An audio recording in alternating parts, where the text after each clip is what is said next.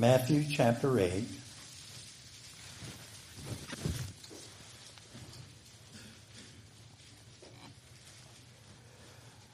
Verses 23 through 27. says, Now when he got into a boat, if you'd like to stand for the reading of God's Word. Now when he got into a boat, his disciples followed him. And suddenly a great tempest arose on the sea. And we know from the context here that this is a reference to the Sea of Galilee.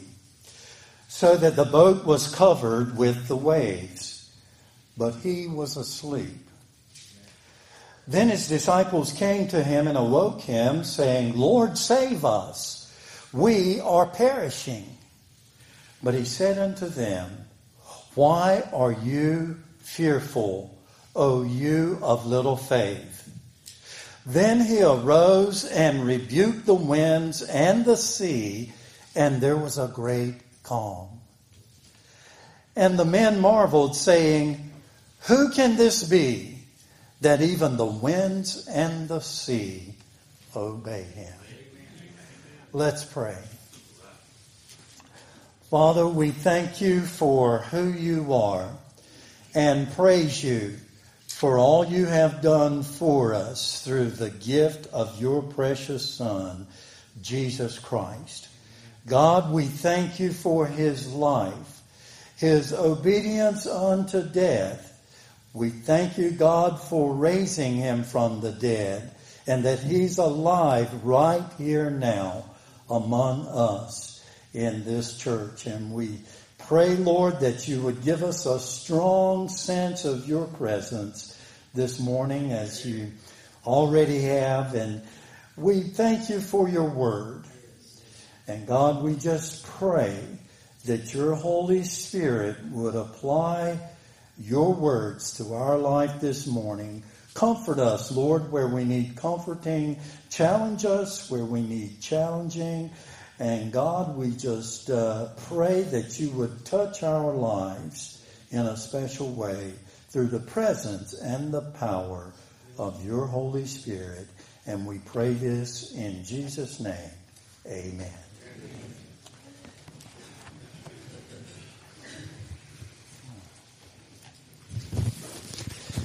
It's a uh, sobering thought to me this morning to consider that before this day is over, any of us could be hit with an adversity that could turn our lives completely upside down.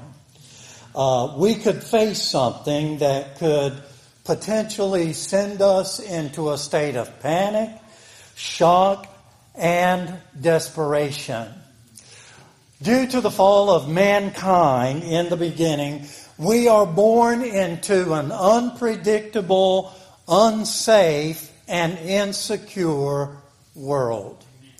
Uh, this time uh, last uh, last week, last weekend, uh, we heard the the shocking and heartbreaking news of 22 people who went shopping at a Walmart and expected to go home, you know, at the uh, end of the day and resume life as usual. But it didn't happen. They were, their lives were tragically cut short by a disgruntled gunman. And only 13 hours later in Dayton, Ohio, uh, a, a twisted gunman took the lives of nine more people. How tragic, how uh, heartbreaking, how grieving uh, to uh, to hear such news as that. And these are just two of the latest reminders of how scary the world really is. And it's getting scarier and more dangerous by the day. We used to think that the chances of something like that happening to us were very remote. You know, that doesn't happen here. That happens somewhere else. But we know those days are gone. And I believe it's only a, a matter of time before something like that happens in our own backyard. Uh, at the same time, God does not want us to live in a constant state of fear or paranoia. Uh, in Matthew 10, Jesus sent his disciples on a mission, and they knew they were going into a dangerous world, a hostile world. He told them, I am sending you out like sheep among wolves. Therefore be as wise as serpents and as harmless as doves. We live in a world in which we can't be too wise or too careful. Still, no matter how careful we are, life teaches us that sooner or later we are going to face adversity. We're going to face some storms in this life. Of course, we know we, we are subject to natural disasters such as uh, hurricanes, earthquakes, tornadoes, tsunamis, wildfires, flooding, and, and so forth. You know, it seems that some parts of our country can't get a break.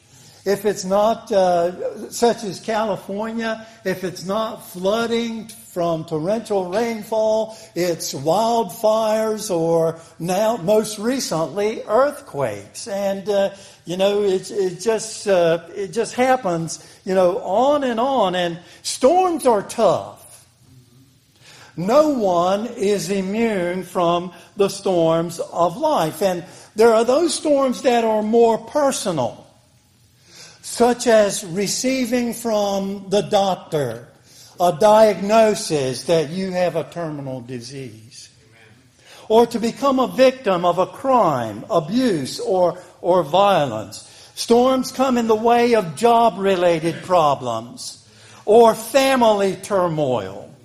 Maybe the children are rebellious and getting into trouble. I hope not, but some of you might have children or relatives that have struggled with, with drug addiction. And I don't mind telling you that my wife and I have, have weathered that storm. But God brought us through that storm, and that's something uh, I never want to go through again, and it's something I wouldn't wish on anyone. Storms come in the way of unemployment and financial crisis, the loss of a friend or family member. They come in the way of depression, anxiety, and a sense of hopelessness. Believers and unbelievers suffer from many of the same troubles and hardships of life. Uh, through the years, I've been in churches where people shared testimonies. And at times, I, I heard some indicate that if you come to Christ, He will take all of your problems away. And I never knew what to make of that because it did not square with my reality. Nor is that biblical. I don't know of anywhere in the Bible where God promises us a problem free existence. Of course, if a person is born again, life should be different.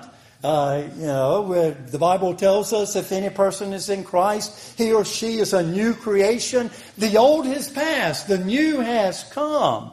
And if things haven't changed for us, if we're not a new person, then we probably should question our salvation in the first place. But my point is, I've been a Christian for a long time. But God did not suddenly take all of my problems away. He didn't suddenly remove all of life's difficult uh, issues. I've had some menacing storms uh, along the way, just like many of you have or are having. But God does promise this he doesn't promise us a problem free existence, but He promises to be with us in our problems. He promises to be with us in the storms. uh, Psalm 46 The Lord is our refuge and strength and ever present help in trouble. Therefore, we will not fear. Though the earth gives way and the mountains fall into the heart of the sea, though its waters roar and foam and the mountains quake with their surging, he goes on to say, Be still and know that I am God. In John 16 33, Jesus said, and he was talking to his disciples here. Uh, he says, In this world, you will have trouble. But be of good cheer. I have overcome the world. I am happy to know that when I walk out of this place today, no matter what I might face, I walk out of here with one who has overcome the world. Amen. And not only is God with us in our troubles, He gives us the faith to, to know that and to trust Him through the, the roughest, most dangerous storms of life. You're never alone. Jesus is in every storm. He will never leave you nor forsake you. And no one knew this better than his disciples. Uh, they get into a boat, as it says here, and make their way to the other side of the Sea of Galilee for some much needed solitude and rest. And we know from Mark's gospel, Mark and Luke record this same story. It was getting toward the end of the day. It was getting dark or already was dark. And as the waves gently rocked the boat, Jesus fell into a deep, peaceful sleep. All is quiet and calm on the Sea of Galilee, but that's about to change. In 1995, I was in Israel and visited the Sea of Galilee and it is more of a lake. it's though it's referred to as a sea. Some translations say it is a lake.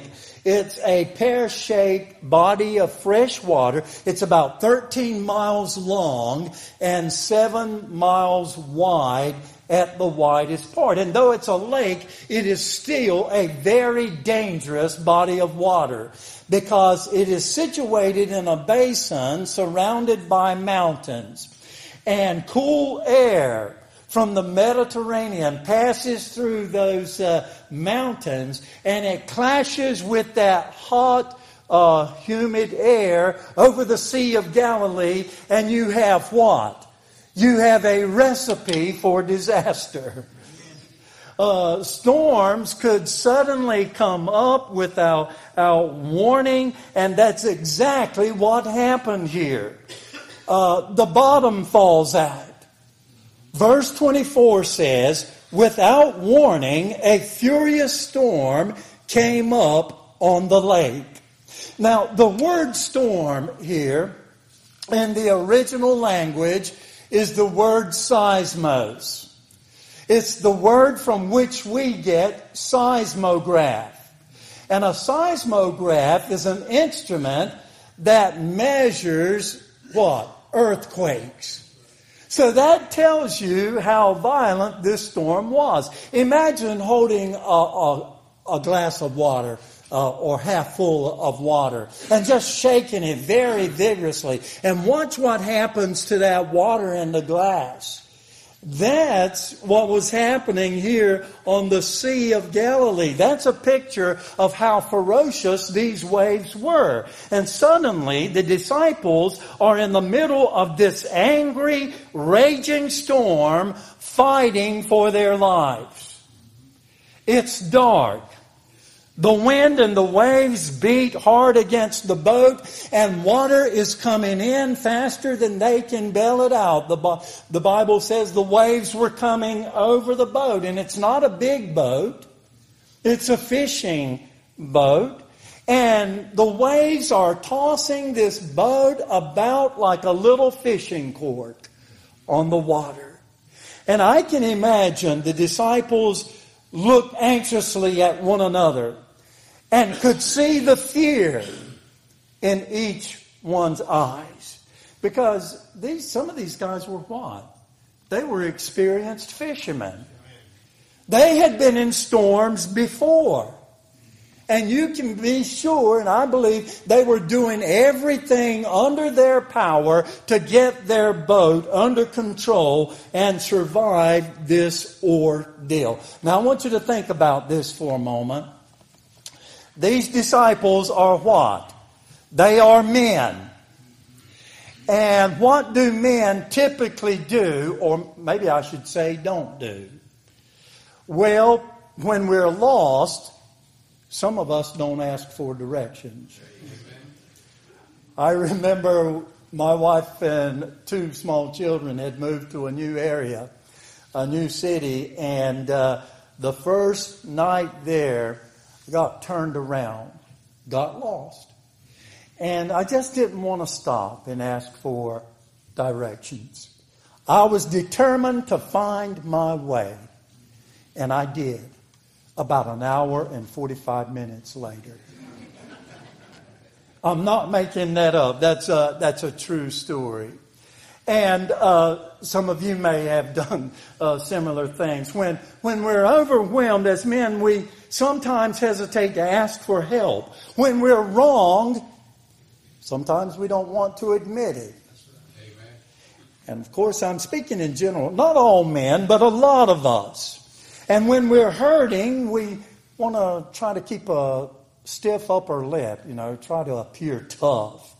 When we make a mistake, we can find a way to justify it. When we are afraid, we want to appear courageous. Why do we do that? We're men.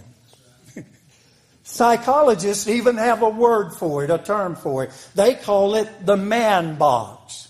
And something tells me that these disciples wanted to believe they could handle this storm on their own. Some of them made their living on the water. Fishing was no easy life. You're talking about long days and long nights navigating boats and pulling in net loads full of fish. These men were in a profession that required strength, stamina, skill, and fortitude, and they took pride in that. They were also probably a bit rough around the edges. We know Peter was for sure rough around the edges. But regardless of how tough or courageous, these men are now up against something they had never faced before.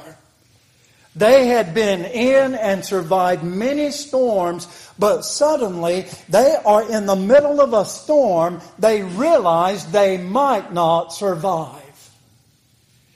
And this story reminds us of just how human Jesus was. He was exhausted. During all this commotion, Jesus is sound asleep in the back of the boat. He was completely at peace. Not a care in the world. The wind and the waves pose no threat to him. Imagine flying in a plane and suddenly the plane hits an unexpected storm front. The instrument panel has gone out, the engines are sputtering, the plane is veering out of control. It's going down, it's going to crash. And while all this is going on, the captain is in the pilot's seat taking a nap. That's a picture of what these disciples are going through. They see their lives flash before them. The story is told of a hardened old sea captain who was quite vocal about his atheism. And one night, a storm, during a storm, he was washed overboard. And his men heard him crying out to God for help. When he was finally rescued, one of the men said, Captain, I thought you didn't believe in God. He, well, he replied, Well, if there isn't a God, there should be one in times like this. You see, many people turn to the Lord when they're in a tight spot, when they've exhausted all other efforts and options, when in fact, the Lord is the very first place we should go Amen. with our problems and our hardships. And despite their efforts, the disciples reached the point where they realized they could not save themselves. They give up their battle with this storm and do the only thing they can do. They cry out to Jesus. And no matter how strong, no matter how independent or self sufficient we may think we are, things happen in life that we simply cannot handle on our own. Storms come that are beyond our ability to manage, and wisdom is asking for help. One of my favorite Bible verses is 1 Peter 5 7. It says, Cast all your cares, not some of them, all your cares on Him because He what? He cares for you. And the disciples stopped trusting in their abilities. They stop trusting in their skills and strength. They give up any sense of independence and self sufficiency and put their lives in the hands of Jesus. And sometimes God will do that. Sometimes God will bring us to a point of desperation to get our attention. Whether it's the loss of a job, the loss of health, financial crisis, family troubles, or whatever the storm, God may sooner or later bring us to a point of despair to teach us that apart from Him, we can do absolutely nothing. Acts 17 28 reminds us, For in him we live and move and have our being. We don't take our next breath apart from God. We don't take our next step apart from Him. Uh, Jesus said in John 15, 5, apart from me, you can do nothing. Period. And the disciples have run out of human solutions and out of fear for their lives, they wait Jesus. They say, Lord, save us. We are going to drown. They've already resigned themselves to the fact that they're going to die if something doesn't happen and happen fast. And we might expect Jesus to uh, immediately jump up and calm the storm. But he doesn't. These disciples are scared to death. They want all of this to be over, and Jesus is doing what? He's lying in the back of the boat. And still, while lying down, he teaches them a lesson on faith.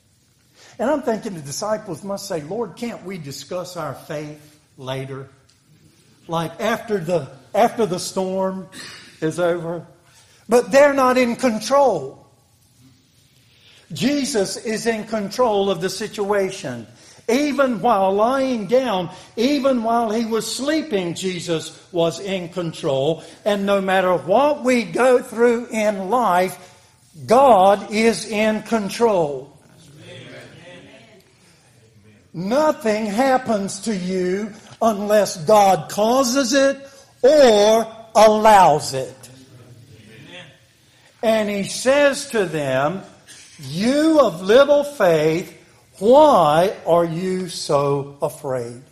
The disciples had seen Jesus heal people. They had seen him perform miracles, cast out demons, and uh, he had saved others. Should they not have had the faith by this point to know he would not let them perish in a storm? But the thing I like about the disciples the thing that encourages me about them is that though they had little faith, at least they had faith. And little faith is better than no faith at all. They exercised what faith they had, and they exercised it in the right place in Jesus Christ. Now, here this morning, we have a congregation full of people, and every one of us is in a different place in our faith. I mean, that's just reality.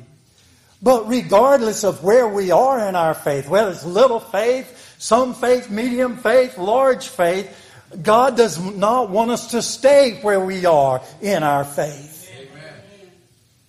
Amen. He wants us to grow, yes. become strong in our faith. And Jesus would take their little faith and build larger faith as time goes on. And so it is with us. When the storms of life come, faith is believing in the promises of God that He will never leave us or forsake us. Faith is believing that you can do all things through Christ who gives you strength. Philippians 4:13. Faith is believing that no matter what happens, God is working out his purposes in your life. Romans 8:28. Faith is believing that God is bigger than any storm. Amen. And no storm is beyond his control. Amen. Bible says in verse 26, then he got up. He arose. See, this is when he gets up. And rebuked the winds and the waves, and it was completely calm. Now, completely calm tells me there was no sign of the storm. There wasn't even as much as a little ripple in, in the water. All was peaceful. And the disciples were amazed.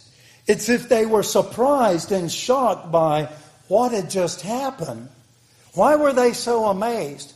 The only thing I can figure out is that maybe they expected Jesus to save them by getting their boat ashore or maybe by helping them bail out water or whatever it was. I don't know. But I know Jesus doesn't simply get their boat under control. He does what? He gets the storm under control. He gets the winds and the waves uh, to obey him. He commands them to stop, and they stop. And the disciples are so amazed, so awed by this. They ask, what kind of man is this? Even the winds and the waves obey him. Well, they answer their own question. What kind of man is he? He's the kind of man that the winds and the waves obey him. That's the kind of man he is. He's the Lord of the universe. He is the Lord of nature and of life. All power, authority, majesty, and dominion are His. Jesus is the kind of man with which nothing is impossible. We need to remember that, church. when it seems all hope is gone, when everything is useless, that we serve a Lord with whom nothing is impossible. Jesus is Lord of everything, even over death. Often we think of death as the worst thing that can happen to us. Death's not the worst thing that can happen to any of us. We all die sooner or later. That's, that's a given. It's appointed unto man once to die. The worst thing that can happen to anyone is to die without Jesus. Without Christ in your heart as your Lord and Savior. Now, what if things had turned out differently that day on the Sea of Galilee? What if the disciples had perished?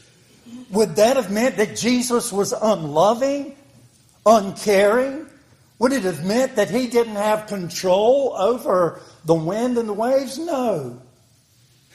It meant they would have gone to heaven if they had perished in the storm. And what's better than heaven? I'll tell you, nothing. Nothing is better than heaven to spend our eternity in the presence of our Lord and Savior, Jesus Christ. Nothing is better than that. Paul suffered the threat of death many times, but he never wavered in his faith. He talks of one instance in 2 Corinthians, uh, the first chapter. And he says, We were under great pressure, far beyond our ability to endure, so that we despaired even of life. Indeed, our hearts, in our hearts, we felt the sentence of death. Paul was staring death in the face. And he goes on to say, But this happened that we might not rely on ourselves, but on God, who does what? Who raises the dead. Bible tells us, Jesus says, I am the resurrection and the life. He who believes in me, though he dies, he will live. And whoever lives and believes in me will what? Will never, never die. On another occasion, Paul said, For me to live is Christ, to die is gain. He could have gone either way. It was good for him to stay and serve the church, uh, to evangelize, but he says, if the Lord, you know, chooses to take me, uh, to die is gain. To die is to be in the presence of the Lord. The first uh, few centuries of the Christian church, many of the servants, followers of Jesus, were known for their courageous faith. The, the records of the martyrs show that, that many, including Jesus' own disciples, uh, followed him and served him to the very point uh, of death. And in about the third century, there was a young Christian woman by the name of Perpetua. She was 22 years old and she was thrown into prison because of her faith in Jesus Christ. She, uh, she had an infant son that she nursed from her jail cell. And her father begged her to denounce Christ. Her father begged her to denounce her faith in Jesus. And she refused time and time again. And as she was being led out to the Colosseum to be put to death, her last words were to her brother, who was also a Christian. She said to her brother, Stand, stand in the faith. What courage! What faith of a young 22 year old mother. We never know what we're going to face in this life. But whatever the storm, even death, sickness, as believers, we don't face it without Jesus. In your next storm, I want you to remember Paul's words in Romans 8. He said, Who shall separate us from the love of God? Shall trouble or hardship or persecution or famine or nakedness or danger or sword? No. In all these things we are more than conquerors through him who loved us. For I am convinced, he says, that neither death nor life, neither angels nor demons, neither the present nor the future, nor any powers, neither height nor depth, nor anything else in all creation will be able to separate us from the love of God. That is in Christ Jesus, our Lord. Is there a storm raging in your heart today? Is there a difficulty, a, a hardship, just something that just you can't seem to uh, wrap your mind around and just uh, just leading you to a sense of despair and hopelessness? Put it in the hands of Jesus. I had rather be in the most violent, most powerful storm and have Jesus in my boat than to be anywhere else in the world without Him. If you have Jesus, the storms of life may rock your boat, but the storms of life will not sink your boat. They can't. They can't destroy you. Jesus says nothing can separate us from the love of God that is in Christ Jesus. If you don't have Jesus in your life today, whoever you are, I pray that God would open your eyes, open your heart to your need of a Savior. My prayer is that He would bring you into a saving relationship with His Son, Jesus Christ. Let's bow our heads in prayer.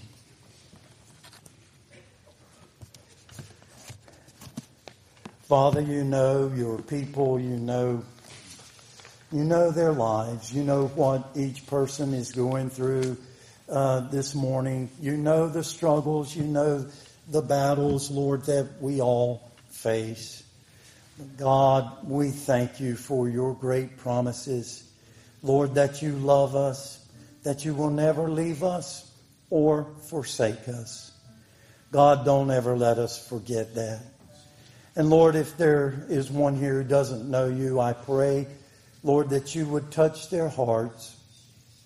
Lord, help them to see that all have sinned and fall short of the glory of God, and our sin separates you, us from you. Our sin disrupts the relationship with you that you want us to have. Our sin offends you. Our sin offends your righteousness and, and your holiness. But God, you haven't left us without hope. You've sent your son Jesus to die for our sins, to pay the penalty that we deserve. Lord, we thank you for sending Jesus to stand in our place, to take upon himself the sins of the world. We thank you, God, for raising him from the dead, giving him victory over death, over evil, sin, and God allowing us the opportunity to be a part of that victory today by knowing Jesus. God, there might be others here who know they aren't where they need to be in their relationship with you. Lord, maybe some have strayed and done things and know they shouldn't have done or left undone things they know they should have done. Lord, we've, we've all sinned. We, we confess our sins. And we pray that you would have mercy on us. Have mercy on our souls, God, and forgive us of our failures. Forgive us of our transgressions. Forgive us of our indifference, Lord, and our, sometimes our carelessness about serving you. God, thank you for loving us. Thank you for giving all you could give your only Son. You held back nothing, but gave your Son to shed every drop of his blood and every ounce of his dignity for our salvation. We praise you, Lord, and we thank you in Jesus' name. Amen. Well, we hope you've enjoyed the message today. And if you happen to not have a relationship with God through His Son, Jesus Christ, we want to invite you to know Jesus Christ as your personal Savior. It's as simple as the ABCs. If you would admit that you are a sinner and that you are in need of a Savior and believe that God sent His very Son, Jesus Christ, to come to this earth to be the sacrifice for our sins and that He died for our sins and He arose on the third day. And then if you would confess Him as your Lord and Savior, you can be saved. You must believe this with all your heart and you must be willing to serve Him. If you are, all you have to do is talk with Jesus. You don't need a preacher. You don't need a church to get saved. But if you get saved, find yourself a Bible believing church. And I believe God will richly bless you.